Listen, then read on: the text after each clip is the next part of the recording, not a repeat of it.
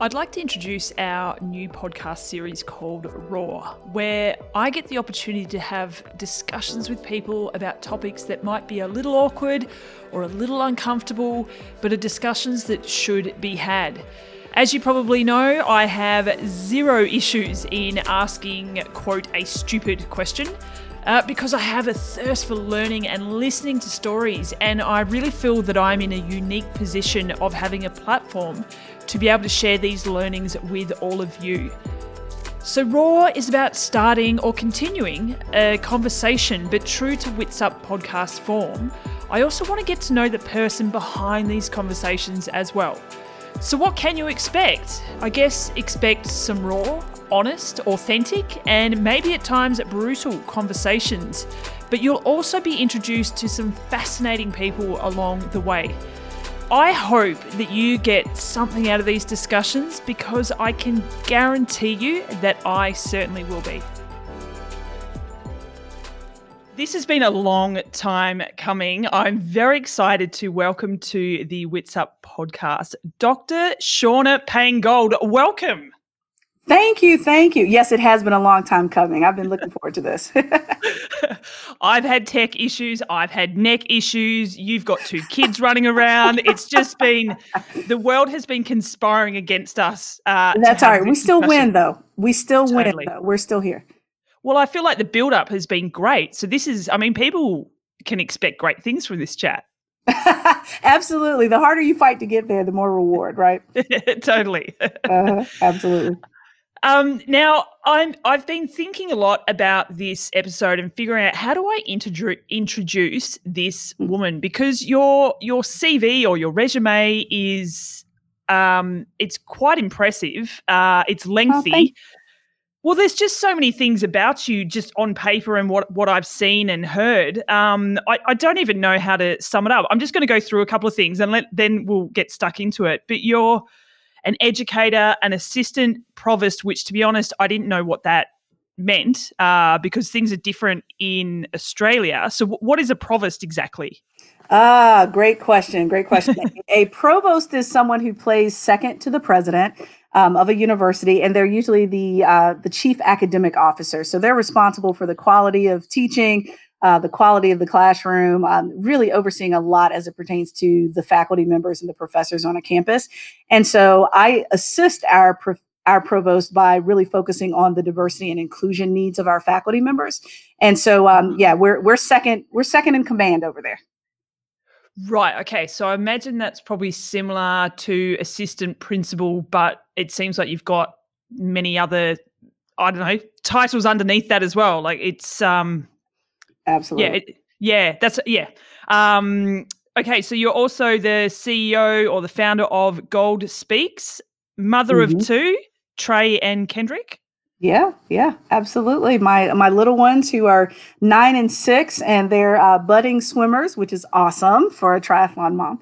Um, yes. Yeah, they are, and, and it's been so cool now that we're um, officially into summer, even though we have lots of COVID restrictions. But um, I think we've been to the pool like every day.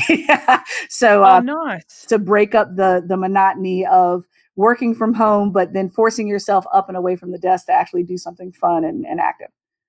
It's super hard when you work from home, isn't it? You just because your computer's just there, you just keep going oh, back to it. Oh my gosh, no boundaries at all, none whatsoever. Mm. Especially since uh, since the first week of June or so for me, but I think it's gone on through the entire pandemic where um, the first week of June, I think I sat down at my computer most mornings at 7 a.m. and probably didn't get up until I forced myself to get up at like 7:30 or 8 p.m. Um, I would take a few breaks here and there where I'd take the boys out on their scooters or their bikes outside around the block for a bit and then come back. But it's been tough because you're right. There's really no boundaries. And um, I have a position where pre COVID, I had about an hour's commute to work one direction. Um, and so, given that at least that created some boundaries of I know I have to leave at this time. I know I have to get there at this time. I know I have to leave work at a specific time. And so it at least put some bookends on the work. But with Wi Fi, it's like all the boundaries just mm-hmm. crumbled. And so, you know, you can start getting emails early morning, go through the late evening. you almost have to block off on your calendar when you're just not going to work period and so um, yeah. that, that has been a real struggle for me um, because i do love my work i love what i do but i also know that i need to find balance and you know now i don't have the excuse of oh well i don't have time to work out because i have to be on the road at a certain time the bike is staring me in the face every doggone day and i just have to stop and get up and go get on it so yeah that that's the challenge yeah. So, at, uh, where you're at, you're just outside of Washington, right? Yeah, I am. So I'm a, I'm close to Annapolis. So anyone that's flying into Baltimore would be flying into Thurgood Marshall Baltimore Washington Airport, and so. I'm probably about 20 minutes away from that airport. So um, in what we call the DMV area, the DC, Maryland, Virginia area, and I've been in this area for 11, now going into 12 years. Yeah, right. And are you are you allowed to ride outside there at the moment with COVID restrictions? Yes, fortunately, oh, cool. we are able to ride. Thank goodness, and we have lots of trail systems in this area. Um, I do like to go out to the Western Maryland Rail Trail because um, I'm I'm a lazy cyclist, so I like flat and fast. Of course, uh, I know some like to be climbers, but I like flat and fast. Um, but I think what's interesting though is that so many of the pedestrians also know about these trail systems. So, um, given the heat and people on foot, even the runners, you know, you have to get out there relatively early to have a really nice ride. Uh, but we do have lots of systems here to, to ride on if you don't want to ride the streets, which I personally don't feel comfortable riding the streets, but um, we do have lots of uh, trail systems. Right. Okay.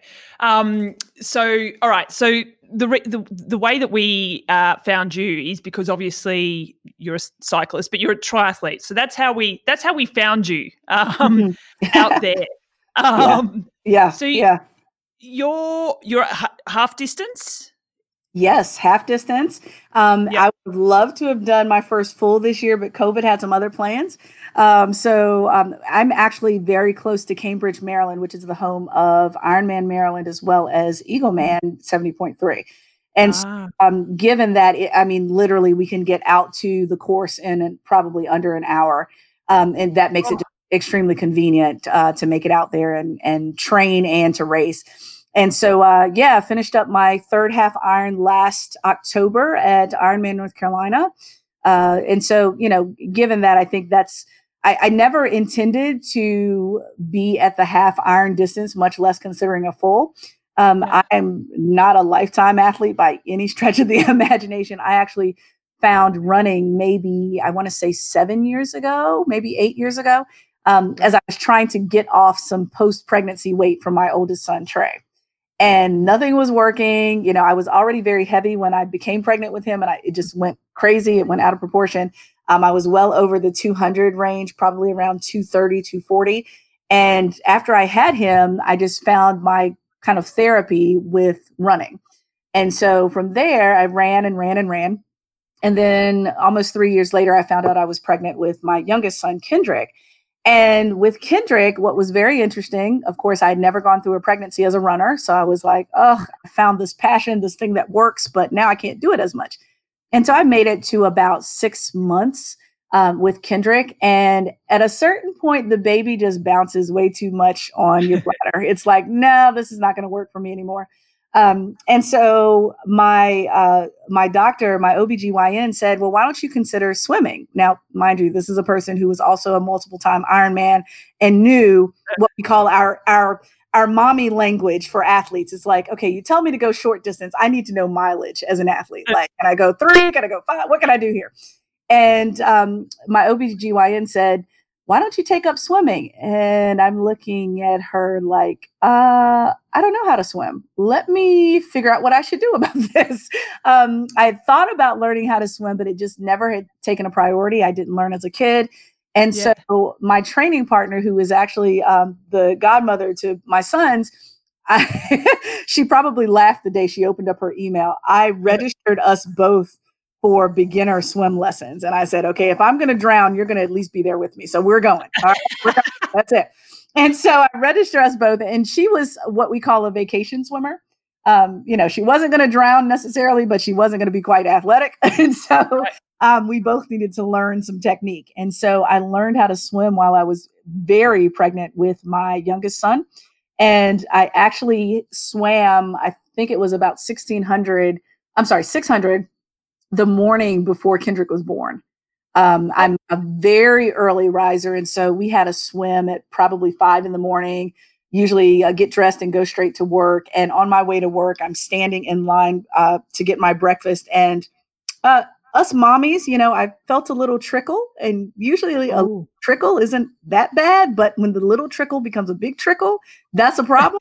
um, and, so, and I didn't know what was going on because I had my oldest son by C-section, so I I was like, this is all new to me. What's going on here? Oh wow, okay. And and so by eleven o'clock, my youngest son Kendrick was born, and I still had not even taken off my road ID off of my wrist because I still had it on for my workout. So, oh my God. Yes, sw- swimming became a big deal. And I actually did my first sprint triathlon about three months after he was born. Oh my gosh. Yeah, yeah. And it, it, it was, I'm not going to say it was pretty, it was a pool swim. Um, I ran and, and uh, biked around uh, in Baltimore. and so, um, which is very hilly, by the way, for people that don't know much about Baltimore terrain.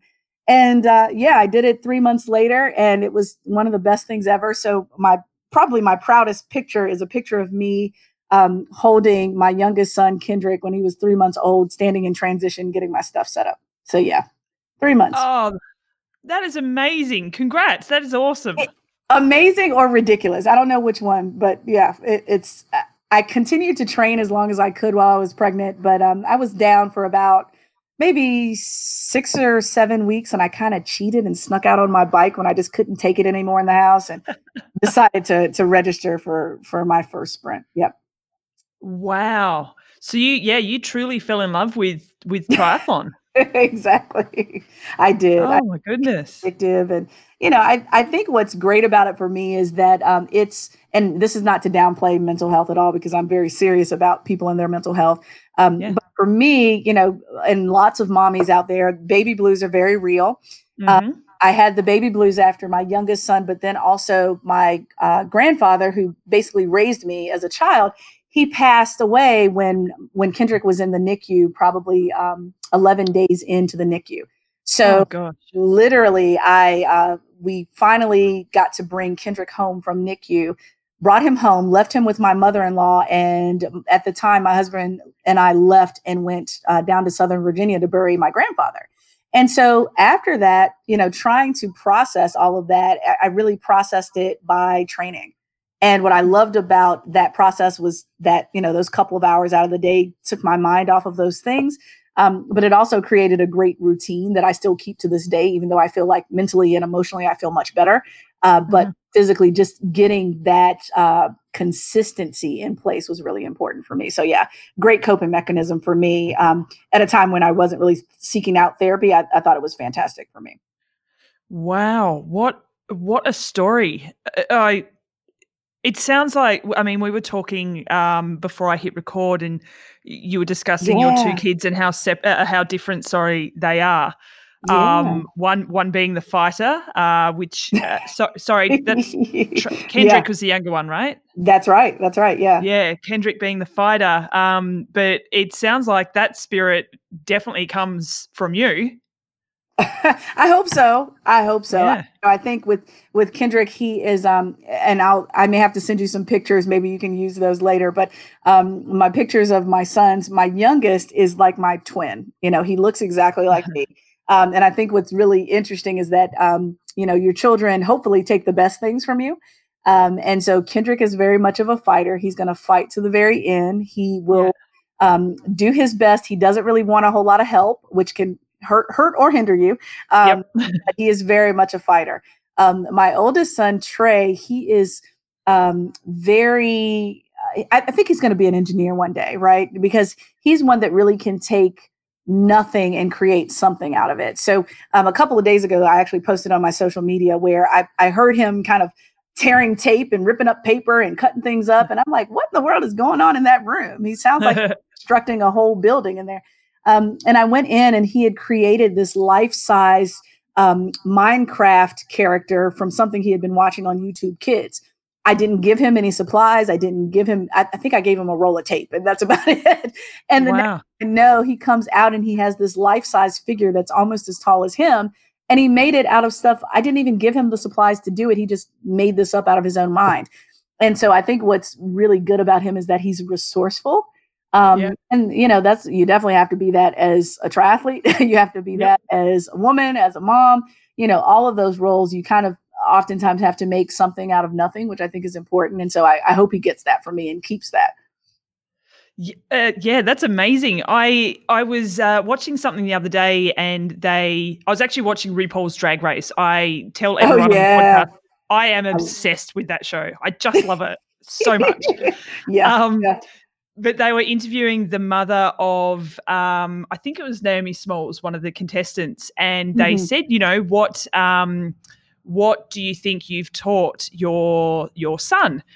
And the mother turned around and said, Well, I think the more important thing to sort of uh, show is what he has taught me. I thought that I was giving all these tools and guidance, but he has actually mm-hmm. guided me and given me all these insights that he doesn't know that he has been, but he's been shaping me for all these years. And I was like, wow, that's such an interesting way of mm-hmm. looking at it. Mm-hmm. Um, mm-hmm. yeah. H- how do you think your kids have shaped you? Oh my goodness, I could go on and on all day. I mean, it's like a whole book right there, really. Um, well, you know, for me, my, my approach is a little different, and I know for for some, depending on your background and culture, it may even be offensive to say. Um, but I'm I'm an only child. I was very much raised as one to um, go after their career and be very focused on education, and that's probably why I went all the way with my education and so, you know, children were not central to my identity as a woman, as a wife, any of that. Um, it was more so, you know, live your life, do the best that you can to really make a, a nice, comfortable life for yourself. And if children come, that's icing on an already good cake, if you will. And right. so, you know, that's when, so when I had the boys, what I thought was so fascinating about having them was that, um, yes, absolutely. It definitely makes you less selfish in many ways. Um, but it also it's like holding up a mirror to your own face when mm. it comes to certain things that you do. Like i even think about this on a regular basis where my sons may do something and i'm thinking to myself oh i would do the exact same thing and now i'm criticizing mm. you know? It's like you know, have a temper tantrum because your friend didn't uh, didn't respond back to you. Well mommy you would probably do that too as an adult. So let's you know self-examination here. Um, and and that's what i really do appreciate is that they they reflect you. And I think mm-hmm. it's so profound that they hold a mirror up to you and they truly do make you kind of vibrate on a higher level. You have to be not necessarily a different person, but you do have to be a better person because, you know, you can't live your life as a parent saying, uh, do as I say and not as I do. That only goes but so far. Mm. Children are very observant. They see what's going on. They see how you behave. They see how you don't behave. Um, one of the things I really adore about children is that they they see what you do, but they also see what you don't do. So, you know, if, if I knock over spilled spilled milk, well, do I have a tantrum or am I cool and say, oh, it happens all the time. Let's clean it up and we'll get something else to drink. How am I mm. responding? And so, you know, I think that's what's super important about being a parent is that, um, you know, I, I think, you know, some of us come from a generation where it wasn't as, um, wasn't as, I don't want to use the word soft. That's not the the right word, but not as aware or not as emotional. And so mm-hmm. it's more like do as I say and that's it. And you know, you're kind of furniture and we move you around and we pretty much predict what your life is going to be like. And mm-hmm. now we're in a phase, and especially for me as an educator, someone who understands teaching and learning, and you know, being a parent is nothing but teaching and learning all day long.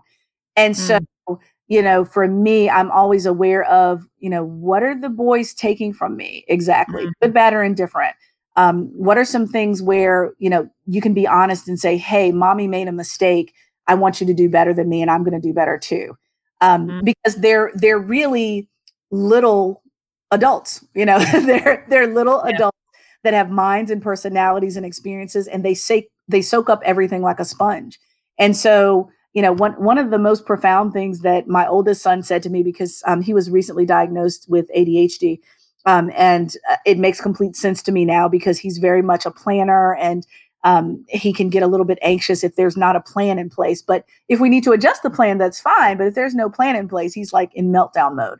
And I said to myself, oh my Lord, I need to go get myself tested for ADHD because that's me also. You know, I, I do the exact same thing.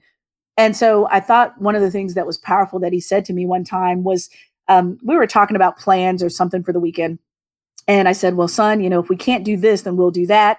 And if we can't do that, then we'll consider a third plan. And yeah. he said to me, Mommy, do you always have backup plans? And I thought to myself, mm-hmm. absolutely, I always have backup plans. and so um, for him, after that conversation, I started noticing how he would also create these backup plans. So, you know, he would say, well, mommy, you know, if we can't have popcorn, then can we have peanuts? Or if we can't have peanuts, then can, can we have fruities? You know, it, it, he started then creating his own backup plans. And, you know, for me, I, I don't want to make it sound like you're under a microscope, but your children are really soaking up everything about you.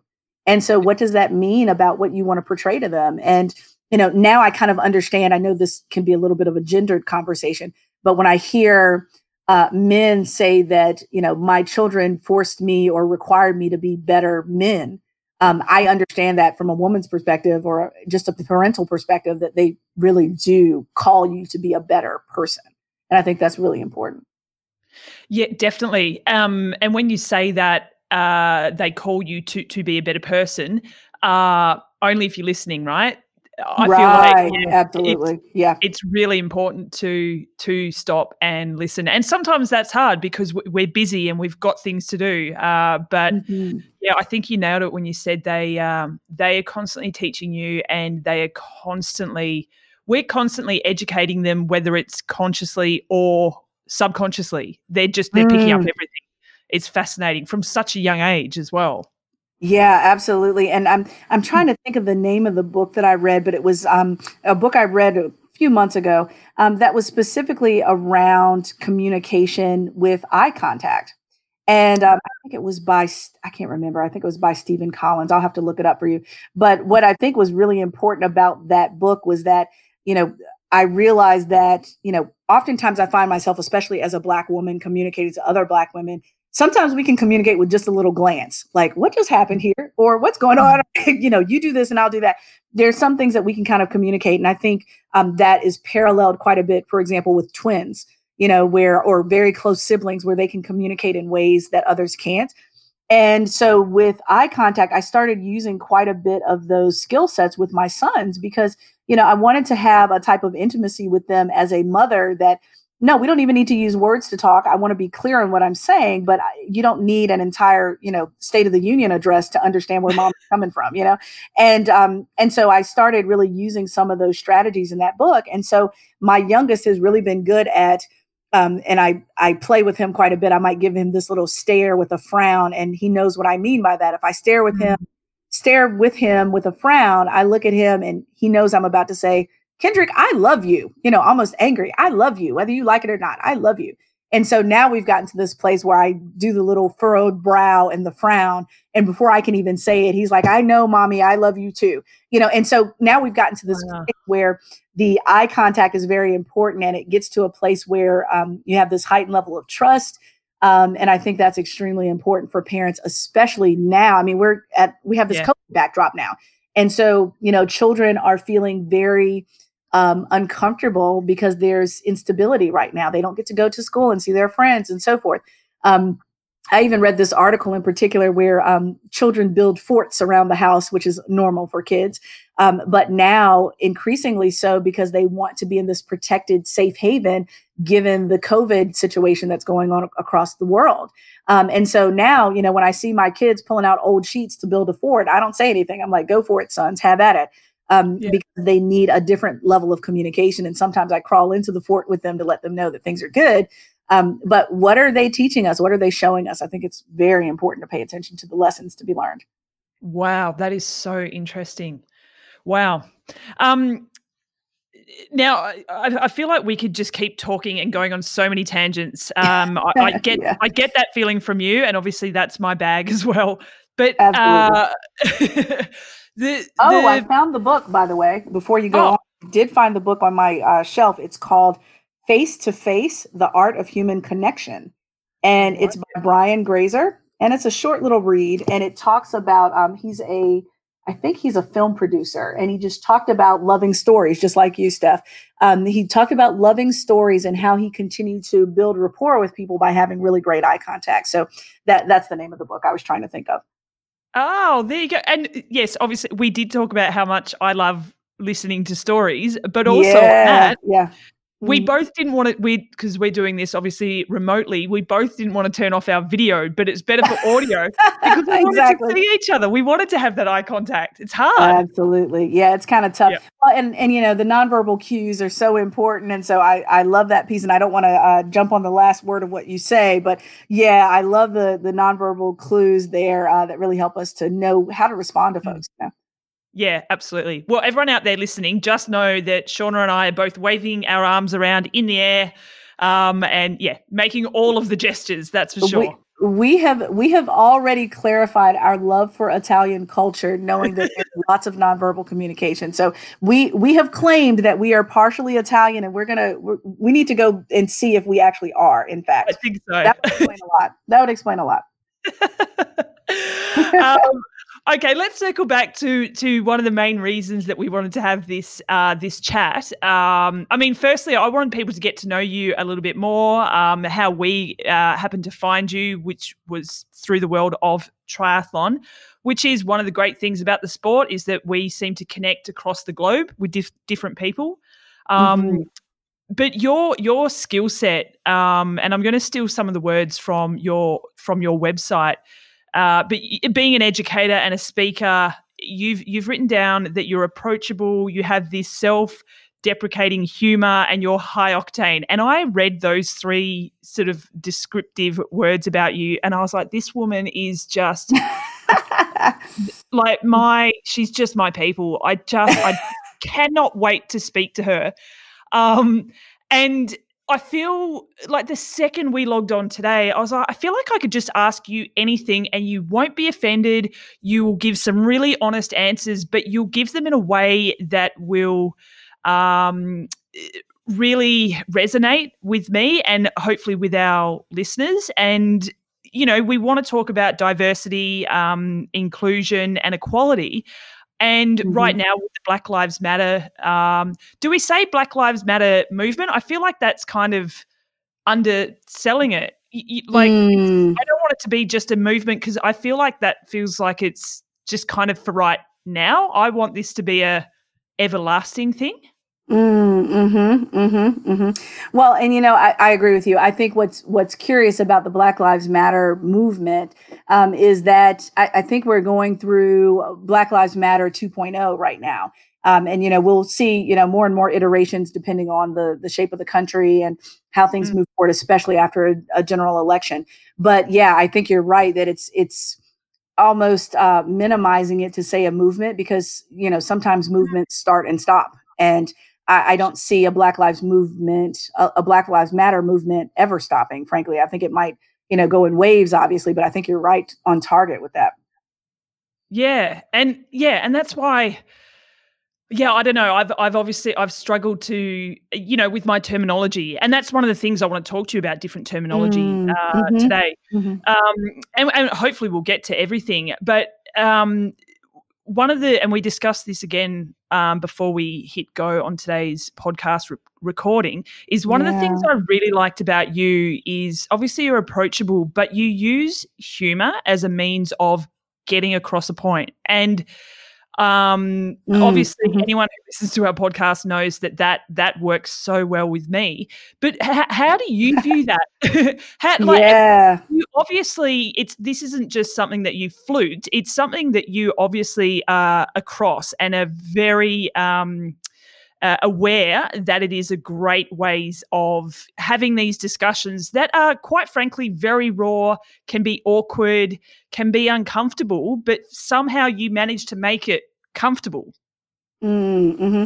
Well, you know, I think, you know, I was just having that conversation about comfort earlier, and I'll get back to that part of your question. You know, I think what's uh, important about these conversations is that they're hard. We we know that they're tough who really wants to sit around all day and talk about race and racist and race?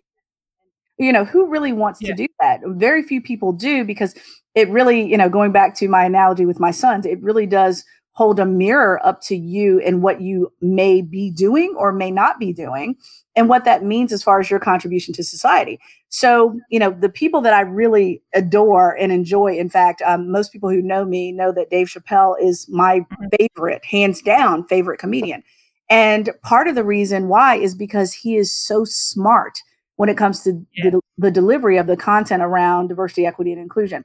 Now, one of the things that I heard, let's see, I'm trying to remember, it was another comedian, I believe it was Tina Fey, who said, "Oh my god, that woman! Oh, Isn't she amazing? Oh yeah, she, she's amazing. Yeah, she, yeah. You know, you know the question that people ask: who, you know, who are the four people you'd have at a dinner party if you mm, could? She yeah, yeah. is my number one. Oh yeah, absolutely. Yep. Well, and you know what I think is so important about what he said. So, so Tina Fey said that you know how smart someone is by what they laugh at.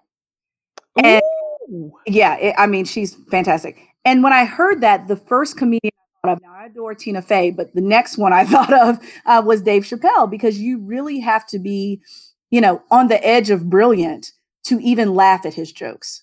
You yeah. have to understand the nuances of it. You have to understand how race plays a part in all of it. You have to understand how, uh, you know, all the different aspects of diversity play into how funny this is.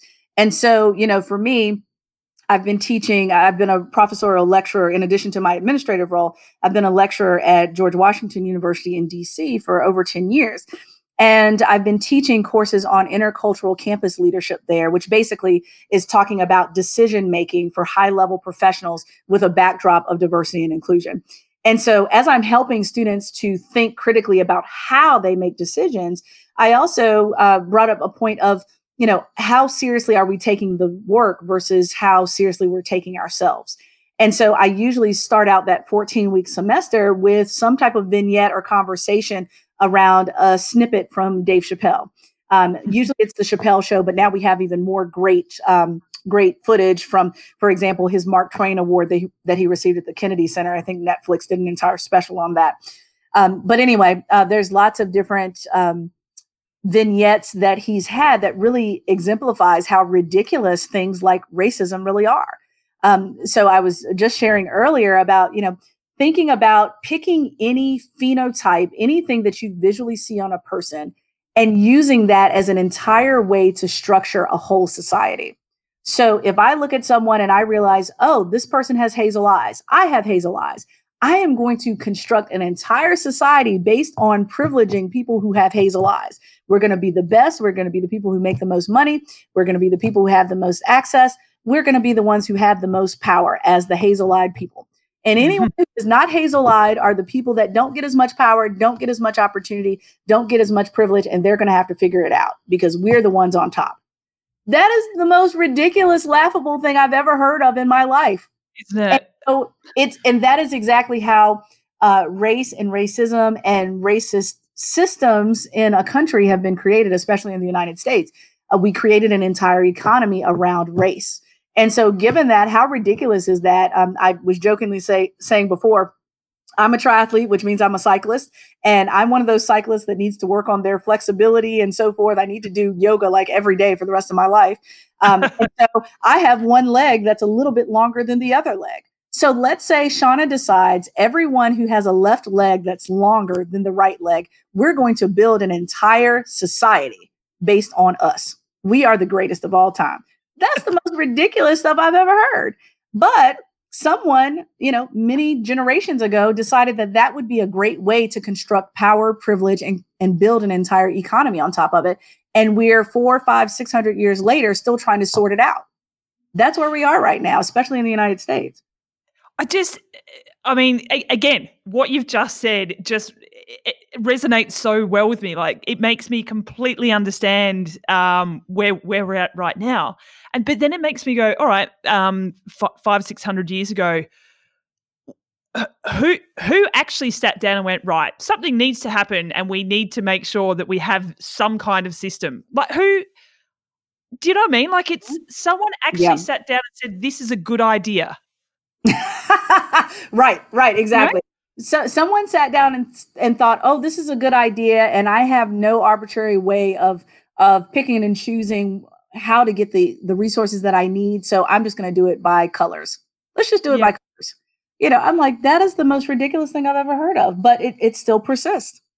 I I've I've heard um and I think it may have been quite a few years ago about an experiment. And I this is just like from chats that I've mm-hmm. had with people. So I actually don't have any um uh anywhere where you can go to find it. But I'm sure if you Google it, you can find anything right on Google. Mm-hmm. But they they ran an experiment with um, primary school kids, and basically what you sort of talked about just before, they mm-hmm. put all the blue-eyed kids on one side of the room, all the brown-eyed kids on the other side of the room, or what have you.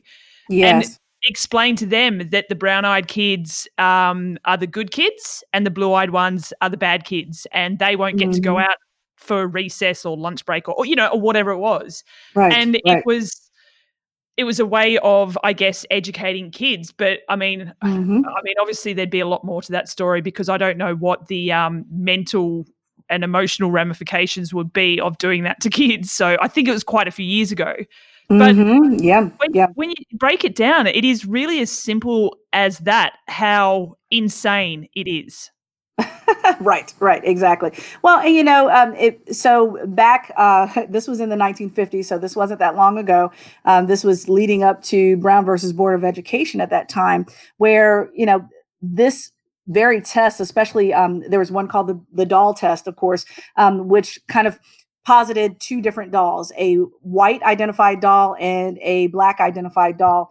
And children had to decide which one they thought was the most attractive or which one uh, was the smartest or which one. It, that that was so interesting to me because really it got us all to really think very clearly about how we have um, created self-hatred around blackness um, how we categorize people in ways that are detrimental to their entire lives and so you know i think what's really important about that doll test was that that still even happens up to this day, especially in relation to race and colorism. I remember even as a child, and I'll be fully transparent with you, I'm 42 years old, and I remember I think I was about five years old, and my godparents gave me a African American Cabbage Patch doll.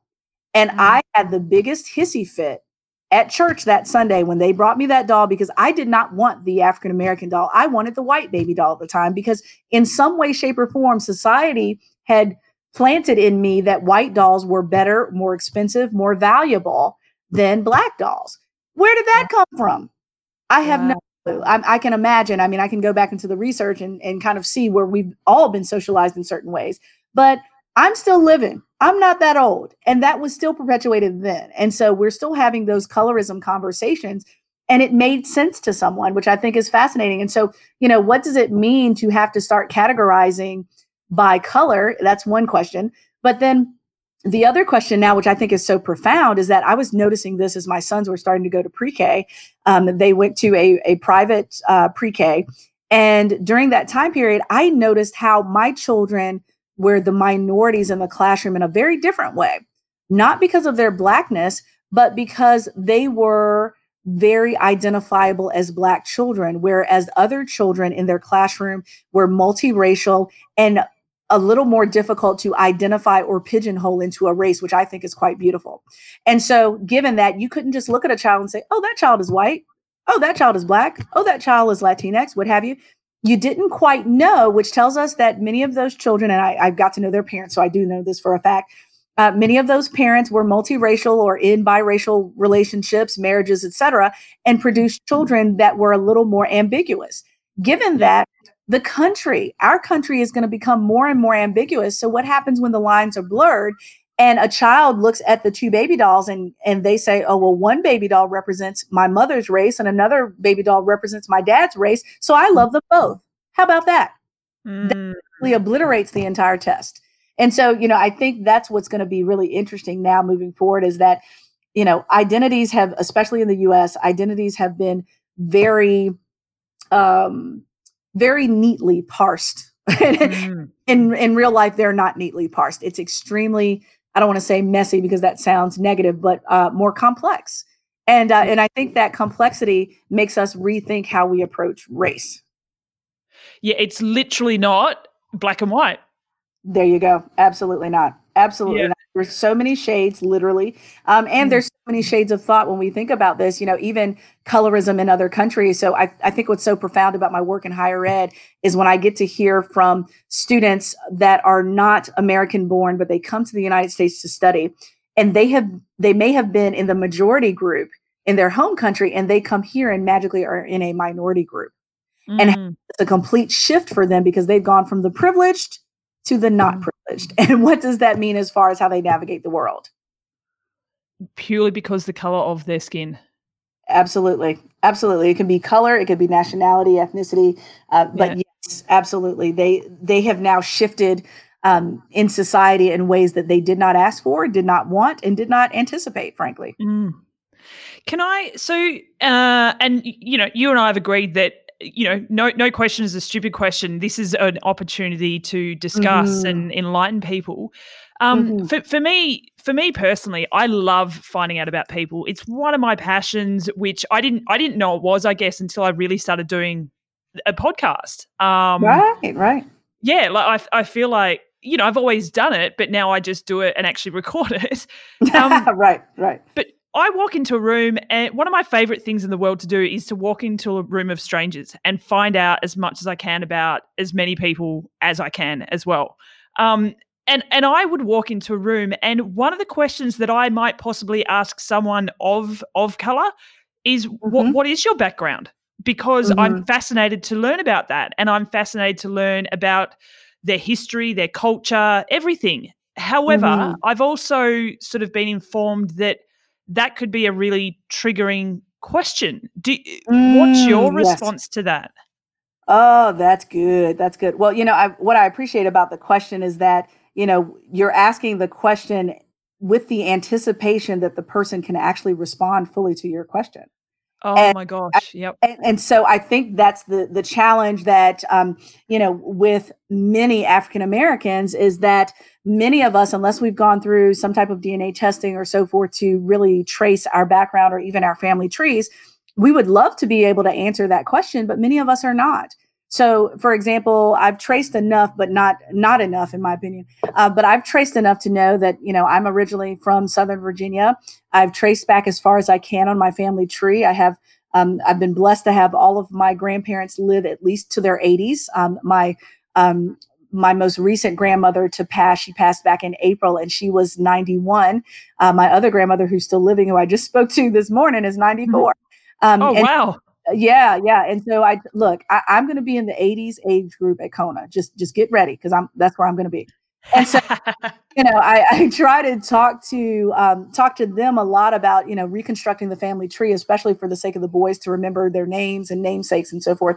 And what's so profound about that is when I trace that as far back as I could, yes, I'm originally from Southern Virginia. Yes, I can trace us back to Browns Island, where a slave ship brought some of my ancestors there, but I can't tell you the names of them. All I can tell you is that we have a receipt for a certain number of quote unquote Negroes that were bought or purchased at that stop. And that's all I can give you for right now. And it pains me, wow. not, not because your question is invalid or not important, but it pains many of us as African Americans because there is no um, there there isn't as much of a paper trail of who we are. You know even when it comes to birth certificates death certificates um, for my grandparents that i mentioned before who recently passed um, even for them and this is not that long ago many of mm. them did not have birth certificates themselves. So my grandfather who i mentioned before who passed when my youngest son was a few days old he did not have a birth certificate until he was drafted into the us army and when he was drafted into the army, they had to create a birth certificate from him. And the dates and years for that birth certificate were actually taken from the family Bible, where most, where a lot of African Americans will actually document the, the births and maybe who might have been the midwife to help to birth that child. And so, given that he wasn't really even born with a birth certificate, and we um, weren't even sure of his real birth year when he passed, we just made a very good guess at it based on um, some some handwriting in a Bible. So given that you're asking a really valid question, but um, many African Americans who are not equipped to answer that question, that may be the reason why it's so triggering. So, you know, imagine, for example, uh, and I'm using this as a very trivial analogy. I'm, I'm looking at my son's fish tank right, right now. Imagine that, you know, imagine that I went down to Petco to purchase four or five betta fish and I have a receipt that says four or five bettas on it. Well, it doesn't say that one of them was named Cleopatra, one of them was named Jones. You know, it doesn't say that. It just says that I have a receipt for four living creatures. That's it. And that's, mm-hmm. you know the elementary school version of what happened at Browns Island for my family is that they have a receipt of a few uh, of the number of a few human beings that they purchased as property, and that's all I have at this moment. Now, if I do a little more genealogy work, I might be able to give you more, but it's pretty faint, painful to say that really I don't know much other than a receipt that my family has from Browns Island. So that's why that question can be a little triggering. Wow. Uh, okay. Wow. Here you're processing. Uh, Here you're processing. I am. yeah. Yeah. Yeah. I mean, because to be honest, I think I had a, a sort of a general idea of why it could be triggering, but I don't think I've really process it. Like you said, yeah. it's um right. Okay. Yeah, yeah. Great question. I really like that question because yeah, I just, people yeah, so- know, you know, they they wouldn't imagine, you know, why would this be a difficult question to answer? Well, you know, it it it gives the you know let's go back to our language around privilege it gives the privilege it highlights the privilege that some folks have of even being able to trace their backgrounds you know it's a privilege to be able to say that i'm eight generations removed from Thomas Jefferson or you know whatever it is. You know, many of us don't have that privilege of being able to trace that far back. Yeah, and it uh, yeah, and it's uh, hard to, obviously hard to know who you are when you don't know your history. Mm, that's it. Yeah. Um, yeah. Yeah, absolutely.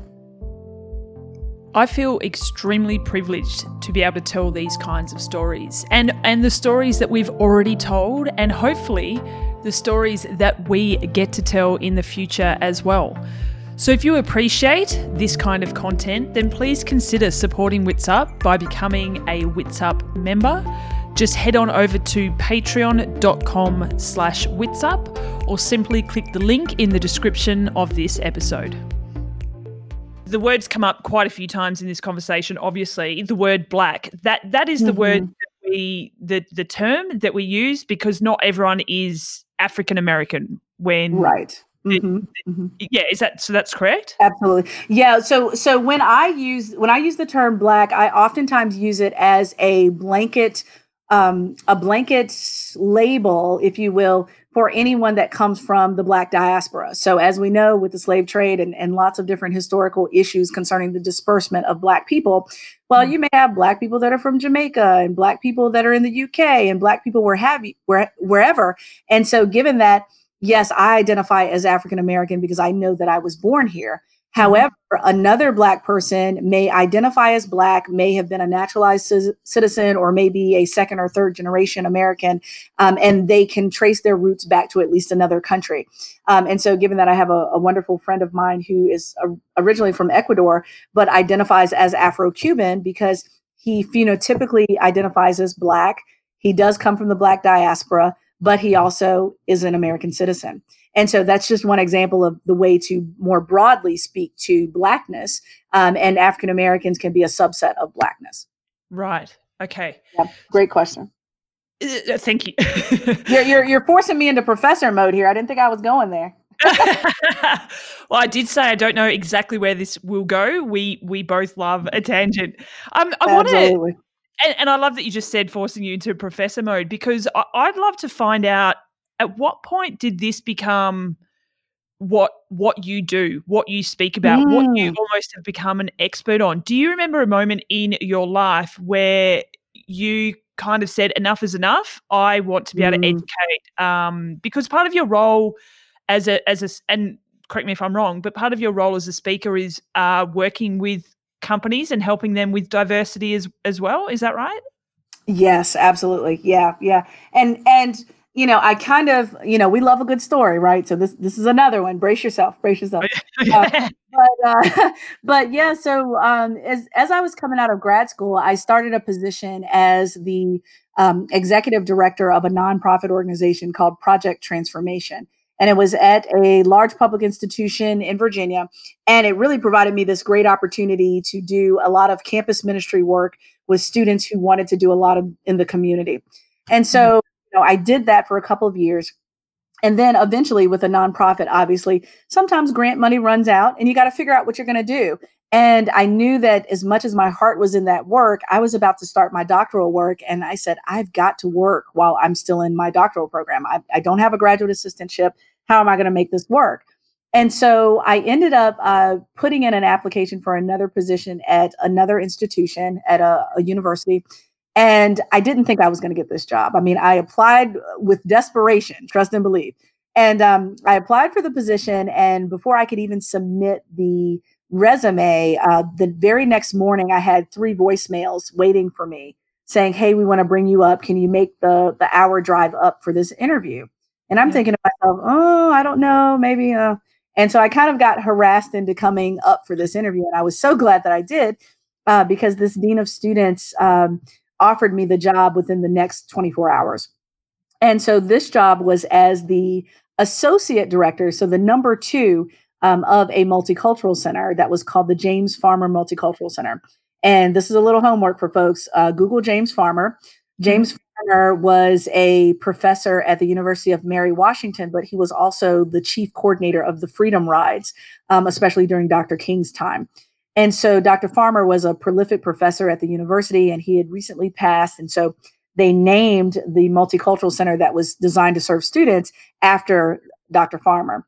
Well, I ended up getting into this role, and you know, I I thought I spoke, or I, I at least think to this day, I spoke relatively eloquently on development theory and you know how students really develop in a higher ed environment. But I wasn't really strong on diversity and inclusion work when it comes to the actual scholarship around diversity.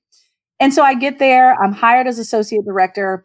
I've been told that we're looking forward to the director coming back from FMLA. She had recently had her her first son and three weeks into my role as associate director, I got the notice that, hey, the director is not coming back. She's going to be a stay at home mother. So, congratulations. You're now the new director of the Multicultural Center.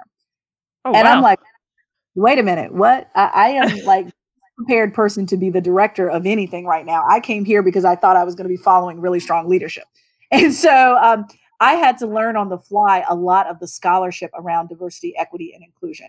And so, you know, a lot of people think, well, you know, if you come from a minoritized population, if you're a woman, if you're a person of color, you probably are equipped to run a multicultural center. And that is the furthest thing from the truth. Mm. You have lots of, you do have lots of personal experiences, and, you know, you can speak to your own experience as an undergraduate student of color, but that doesn't mean that you know the scholarship and the theory around um, organizations that need to be more inclusive or that you know even how to educate other people on diversity and inclusion. And it's truly an art to both educating students on this work, but then also educating faculty.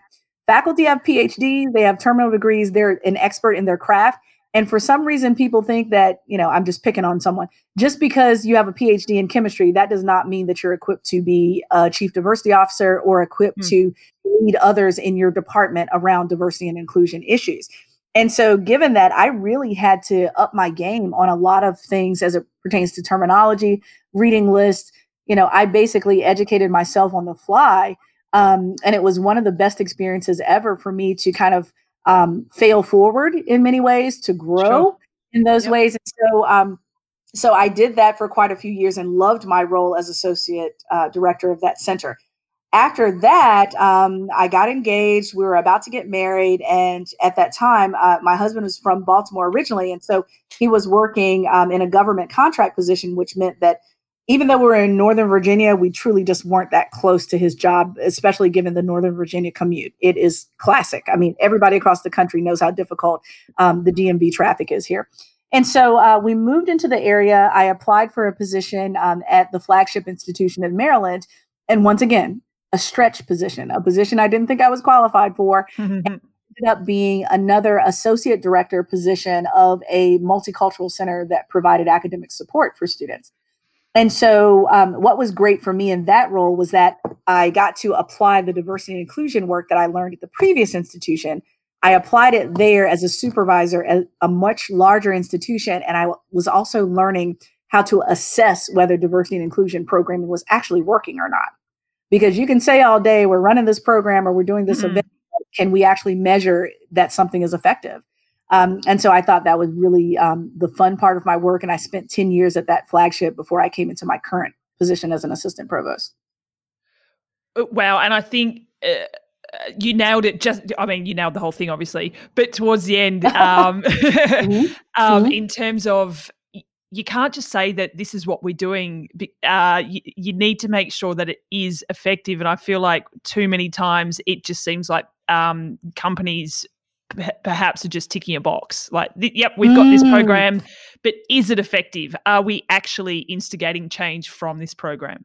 Mm-hmm, mm-hmm, absolutely. Well, and you know that so go, going back to what you were mentioning as far as uh, consulting work and things that I do on my own as far as contracts are concerned, I do mm. have a lot of organizations, whether they're in higher ed or or not, um, and they come seeking out my support for lots of different things as it relates to their consulting needs. So whether it's um, coming in to educate their faculty or coming in to educate their staff, et cetera. And one of the things that I've uh, made very clear is that, you know, I, I have very limited time, obviously, um, especially working as a full time administrator and a, as a parent. Um, but one of the things that I share with them up front is that I don't do the what I call the silver the silver bullet contracts. Hmm. And what hmm. means is they're expecting me to come in and do a workshop for an hour and then all of our race and gender and sexual orientation issues and everything else will be solved in an hour. Yeah. I'm not a magician. I do not have a magic wand. No, that is not at all how this works. And so, you know, I can kind of tell. And, you know, there, what I think is really telling is when, let's say, for example, someone calls me and they say they want me to come in and do a celebratory event, whether it's a um, giving the Martin Luther King lecture or, you know, whatever it may be. And I ask the question, how is this annual event how does that fit into your strategic plan for diversity for your entire organization mm-hmm. and if you don't have an overarching plan that this fits into then i'm probably going to say no if you have a larger plan and i can plug into your big system then i'm happy to do so but you know i think that it's unrealistic for both parties to expect that it's going to be a genuine exchange and it's mm-hmm. also going to be an effective exchange if you have if you're bringing someone in we've been calling it um, in the literature this uh, glass cliff leaders um, i was reading about it a couple nights ago where you hire someone whether they're full-time part-time one time you hire them and you put those put them on this glass cliff where it seems as if they have a lot of power and responsibility to salvage something that seems to be impossible so it's kind of like me hiring you to be the captain of the titanic I know the ship is sinking. I know that this is not going well, but I'm going to put this faith and responsibility on you as a minority minoritized person, whether you're a woman, whether you're a person of color, etc. I'm putting the onus upon you to turn this whole ship around. And that's a heavy burden to carry. Little and, bit. Yeah, yeah, it's a heavy burden to carry. And so I try not to set myself up for failure because that's how you end up having unrealistic expectations. And then, you know, I, I jokingly say all the time, especially when it comes to Black History Month celebrations, I always say, look, President Obama, Oprah, and Black Jesus could all show up and give this keynote, and it still would not meet your expectations because you are not clear on how strategically racism, anti racism, mm. all of that work plays into your organization. You could have the most prolific people on the planet. And if you're not clear on what your overarching plan, your long term plan is, this still is not going to work. Absolutely. And that circles back to almost the start of our conversation in that I don't what, want what we're trying to do with Wits Up to just be a tweet or an Instagram post or just this one conversation. I want to be able to make some real long lasting, well, forever lasting changes to what we're trying to to achieve. Mm-hmm. And yeah, if you don't have that kind of mindset, it is just lip service. Mm-hmm. Yeah, absolutely. And and and you know that's what I'm not interested in. And so you know now what's what's really profound to me and what I love to see is you're exactly right. I'm really really busy um, for a number of reasons, societally and otherwise.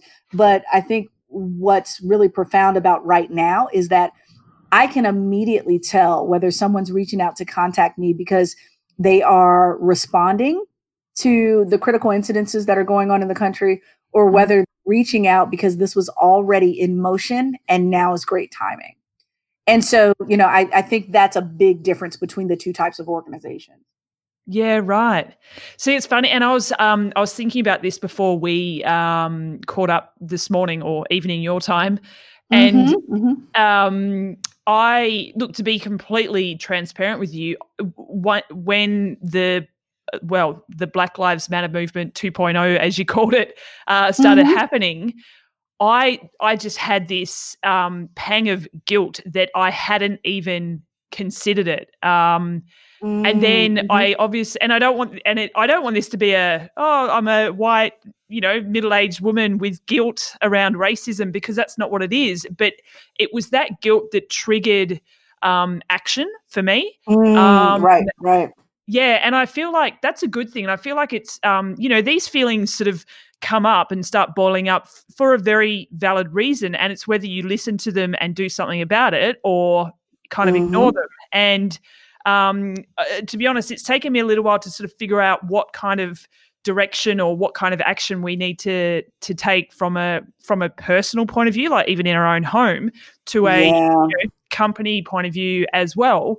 Um, mm-hmm. And I I was feeling again guilty about it, but now I feel I feel good about it because I've actually stopped and listened and and I'm trying to learn as opposed to just I don't know, for one of a better term, jumping on a bandwagon and just trying to be seen to be doing the right thing. Um, yeah. Mm-hmm. You know, we're just yeah. doing yeah. the right things behind the scenes and trying mm-hmm. to make a difference. Um, but currently, you know, I don't need to you know brag about what I'm, what we're trying to do we're actually yeah. doing it and trying to do it.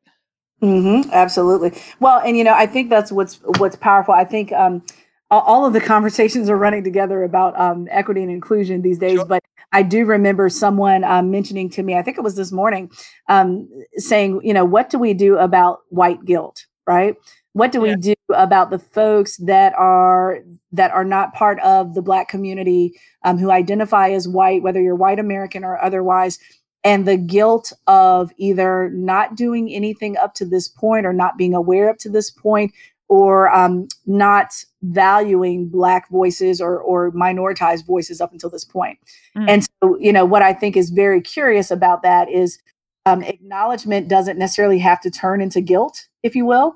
Um, and so what I mean by that is, you know, yes, we should acknowledge it, but let's not give too much power to the guilt because what ends up happening is that it becomes cyclical where we can't break out of that cycle. Absolutely. And so we, we sit in the guilt and then we continue we continue what we were doing before we were aware. We continue with the do nothing because we're kind of frozen in this place of, oh my God, I'm not quite sure what to do.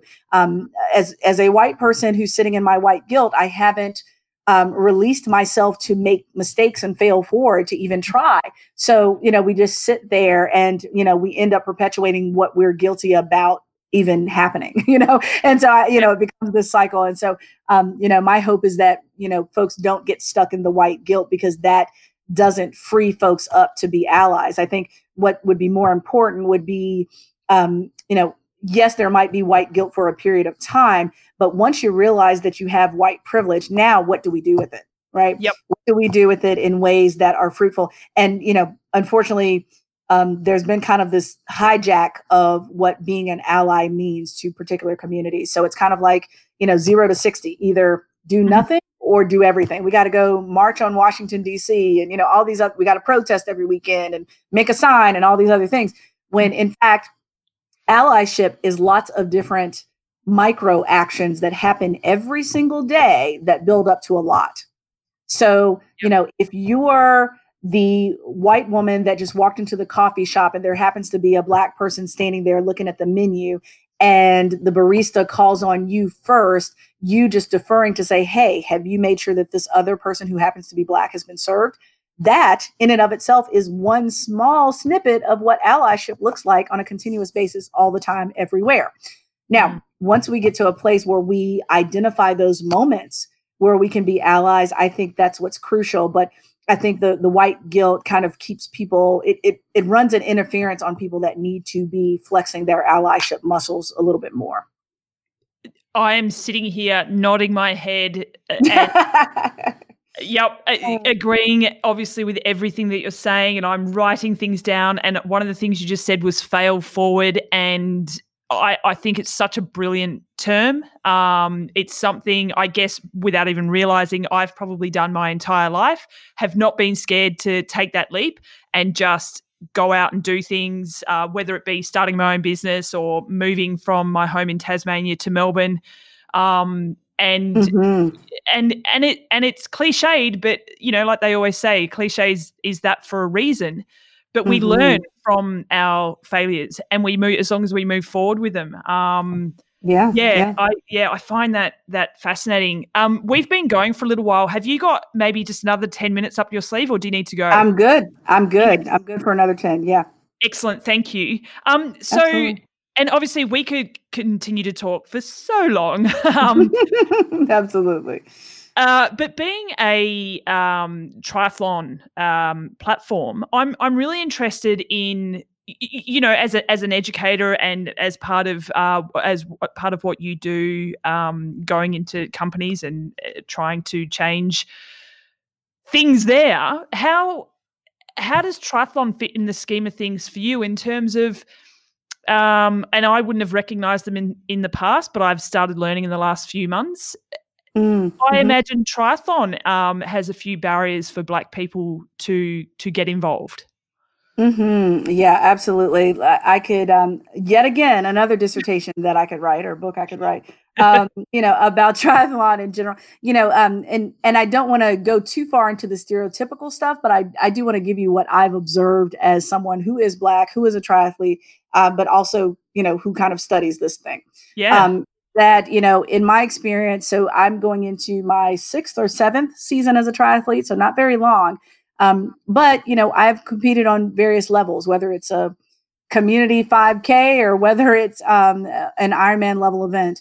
And um, what I think it's pretty profound about that is there's been many times where I found myself in a field of 2,000, 25, and I was one of maybe 10 uh, athletes of color there, um, mm. specifically uh, 10 or less uh, Black triathletes.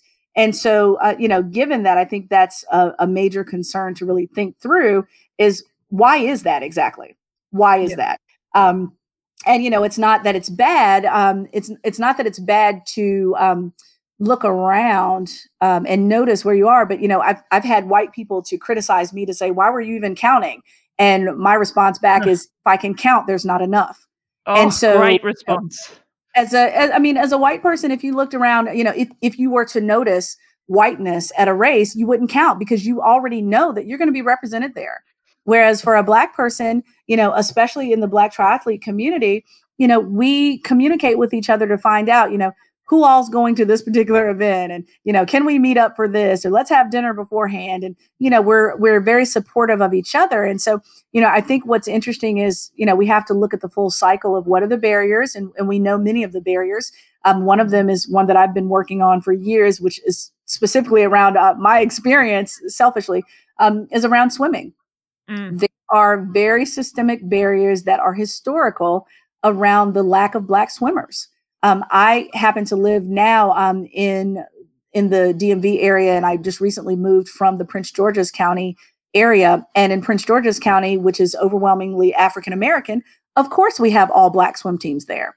But mm. that's the anomaly. That's not that's mm. not the the norm. Um, and in fact, if you go, you know, a generation or two back, if you talk to their parents or their grandparents, they probably don't know how to swim. And part of that is because of the historical reasons in the country.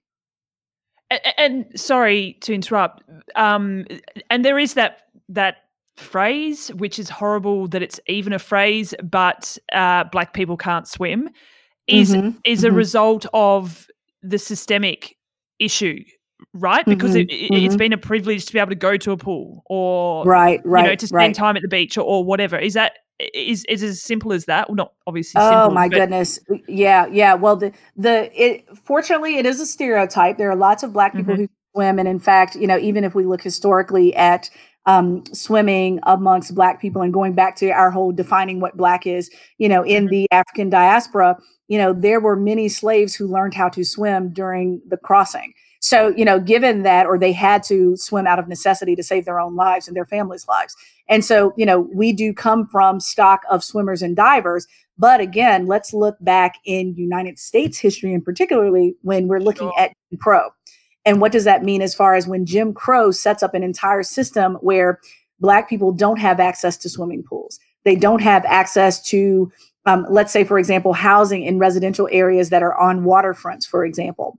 Um, mm-hmm. There's even an area here in Maryland where it used to be the only stretch of beach that was uh, accessible for Black folks. And so, you know, given that there's been structural barriers, and I'll give you one for, for those that think this is ancient history, it's not. And I'll give you the example of it.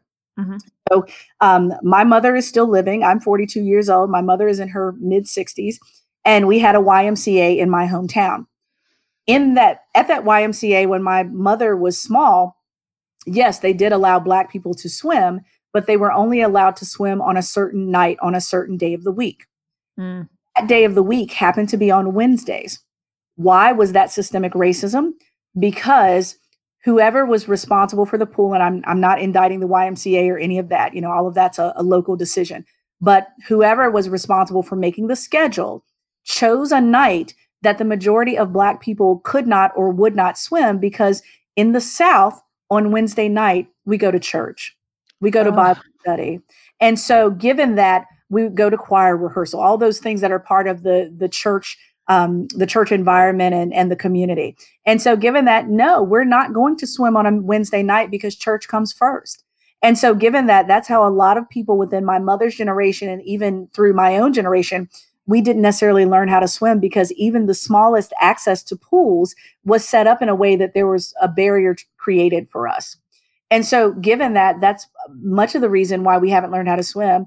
Also, too, you know, when it comes to even higher education, there are many campuses, campus communities that have pools on their campuses. My last check, there's only one or two left in the entire country um, where there are historically Black colleges and universities that actually even have a functioning pool on their campus, much less a swim team. So, given that, we have lots of work to do as it pertains to accessibility of pools.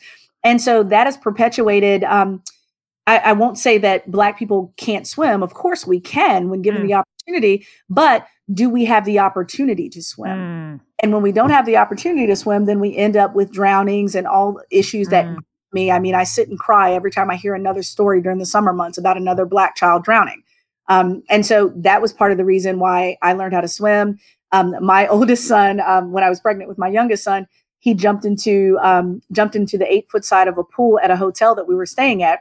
Fortunately, their dad knows how to swim like a fish, but mommy was internally screaming watching this because I didn't know how to swim at the time. Oh goodness! to myself that it would never be the case ever again that I would go anywhere with my sons and not be the lifeguard for them. So, mm. you know, given that now my sons they both swim like fish too, they don't need mommy. but, the, but the point being, you know, that, you know, when the systemic racism that puts these barriers up continues and people don't understand it, it turns into a victim blaming game that, oh, Black people don't know how to swim. Black people don't want to know how to swim. We do want to know how to swim and we can swim given the opportunity. But when mm. every barrier is set up against us, then how do we make this work? And so that's part of the reason why, you know, I went through you know, I went through USA Swimming and, you know, got the certifications and everything because lots of folks were coming to me saying, Shauna, we see you swimming, we see you doing triathlon. I was doing long distance swimming at the time where I was doing three milers and five milers and so forth. And they were saying, we want to come to you. I kept directing them to other swim coaches, but they wanted a black swim coach. Mm. And mad at that. I can't blame them for for wanting that comfort um, especially when they're talking about their children, but especially as adults who I think have multiple additional barriers because children are, are fancy free. You know, my my mm. oldest son jumped into the eight foot side with with with no hesitation, but I work with adults who um, they're afraid to put their face in the water in the shower standing up. So you know, there are very different uh, barriers as it pertains to adult swimmers that are beginners. And it's not something that just gets fixed overnight, is it? Oh my gosh, no, absolutely it's, not. Yeah, yeah. You're, you're, right on target with that. I mean, you know, it, there's so many pieces to that puzzle of accessibility. I know we're just talking about swimming right now. We could talk yeah. about other barriers, but you know, the accessibilities to pools, the affordability of pools, mm. the affordability of open water swimming. I mean, I'm blessed and fortunate enough that you know I can pay for a gym membership and go to an indoor pool, but I also can afford to pay to go to um, outdoor um, open water swimming with a coach who happens to be an English Channel swimmer. So I can afford that because of my station in life. Mm. Well, what people who can't afford that gym membership or can't afford to pay the, you know, 20, 30, 40, 50 bucks to do an open water swim? Mm. What does it mean for them? Because it, it, I, I remember reading a, it was either a master's thesis or a dissertation specifically around um, the lack of swim skills amongst African Americans being its own health pandemic. That this is this is a health disparity. It's and I equate swimming to knowing how to brush your teeth or tie your your shoes. This is something that everyone should know how to do. And I'm not saying that you need to cross the English Channel, but I am saying that you should be able to. Um, you should definitely be able to tread. I even know tra- triathletes that don't know how to tread, by the way. Um, mm-hmm. But you know, I think you should at least be able to tread and get to safety um, in a calm, uh, non anxious manner. And a lot of people cannot do that. Yeah. Far out. It, yeah. Okay. Um, I'm I'm so aware that we've gone over time, which doesn't surprise me. That's all right. but I, I, do. I just I just want to. I mean, I'm pretty sure we're going to have another chat pretty soon. Any anyway to cover off so many other things. But absolutely, we've got a long list to talk about here. I think so. But one thing I do I do just want to ask you before we go is obviously I have a platform that is dedicated to women in triathlon and women in sport. Um, it's mm-hmm. um, it's my way of discussing so many different things, obviously just outside of triathlon as well. And I look mm-hmm. at what's happening in the world right now, and I think, how do I how do I use my platform to make a difference? And part of me is like, well, you know, triathlon mm. is such a niche sport. Uh, women in triathlon is even nicher. Um, mm-hmm. Right, right, right. Yeah, yeah. And, and then I think, well, d- does my could my platform make a difference at all? Uh, for example, are Black people even interested in being a part of triathlon, or do am I just is that just a white privilege thing of me saying, you know, thinking triathlon can solve all problems because it's helped solve problems for me, but my mental health. Right. But right, you did right. say earlier that triathlon kind of saved your mental health, um, or mm-hmm. swim, swimming, starting with swimming and then moving on to triathlon helped with yeah. your keeping your mental health um, mm-hmm. at, a good, at a mm-hmm. good level. Is is that an easy question to answer? Oh, that's that's a good one. That's a good one. Well, I, I will say that I when when you say you know this is a niche and would other black triathletes, tri- triathletes of color, triathletes from LGBT populations, whoever um, how would they um, how how would they respond? And I, I would say, you know, you have a fantastic and very strong platform to engage those folks. And the reason why I say that is because, you know, I could rattle off a list right now of 20 people who are people of color who would be interested in talking about how triathlon has either affected their life or completely changed their life. And so, you know, and and given that coming from all walks of life, I'm thinking about, um, for example, uh, Colonel Yvonne Spencer, who is a, a, United States Air Force colonel, which we all know, who founded Fast Chicks, my um, my national uh, triathlon club. We could talk to um, we could talk to Heather Toney, who is a uh, environmental activist who also is a 70.3 Ironman athlete. You know, I, I, could go down the list of folks, and she was also um, the the youngest mayor for in Oxford, Mississippi, who was the youngest black female mayor, for example, and has been heavily in politics and served in President Obama's uh, cabinet, if you will, as an advisor. So, you know, I could go down the list of folks that I think would be um, strong voices. Mm-hmm. How triathlon um, could have even possibly saved their lives on lots of different things. Um, I think what's what's interesting about um, Black triathletes is that we major in, um, and I don't want to speak for a whole community, but I just want to say what I've observed. Sure. I've observed Black triathletes who have juggled life and they go to triathlon for peace. And they don't want to go to a race and be bothered and harassed. They want to be part of the community. They want to be part of those that you assume will cross the finish line. They want to be the people who you assume that they're going to finish. You know, I mm-hmm. I have a great friend of mine who is actually um, in the U.S. Army and she's serving um, on a base in Alaska right now. And she finished um, her Ironman. And while she was on the run during her Ironman, a man looked at her and asked her a question because he thought that she was a volunteer when she was an athlete as a Black woman and so given that it continues to happen and so my my goal here is you know to, to underline and say yes absolutely there are black voices that want to speak to triathlon and how uh, how it's impacted them as human beings um, number one mm-hmm. um, but also too i think you know it humanizes who we are as people because triathlon is part of our big story right you know so mm-hmm. for Black people, especially for those of us who had major health issues. Um, one of the things, and again, I'm not a health expert, but we do know that there are social determinants of health in the United States, and many of them are related to socioeconomic status, to race, to systemic racism in particular cities, environment, etc. So mm-hmm. imagine talking to many athletes who happen to be black who have fought the what I call the battle of the bulge. That's definitely me. Who lost 80 pounds as she became a you know a half Ironman, if you will, or someone who had high blood pressure and literally ran away from their high blood pressure. So you know those are folks that you want to talk to because triathlon has either affected their lives, changed their lives completely, or gave them their lives back. Mm-hmm. You know, mm. I have a friend of mine. I'm thinking about my friend John, um, who lost. I, I think it's over. I know it's over 100 pounds, but it may have been 150 pounds that he lost. Wow. And now he's an endurance athlete and he's a major contributor to society. And he's um, this wonderful pastor and father and, and husband and all these wonderful things. And he can give you that story of how triathlon changed his life, even as we face racism within, around, and through the sport. So uh, my I, I guess that's a resounding yes, uh, but you know I, I do think that there are many voices that you would like to hear. Definitely. It's so many things that you've said today. Um, I think about the reasons why I launched Witsup, um, you know, a decade mm. ago.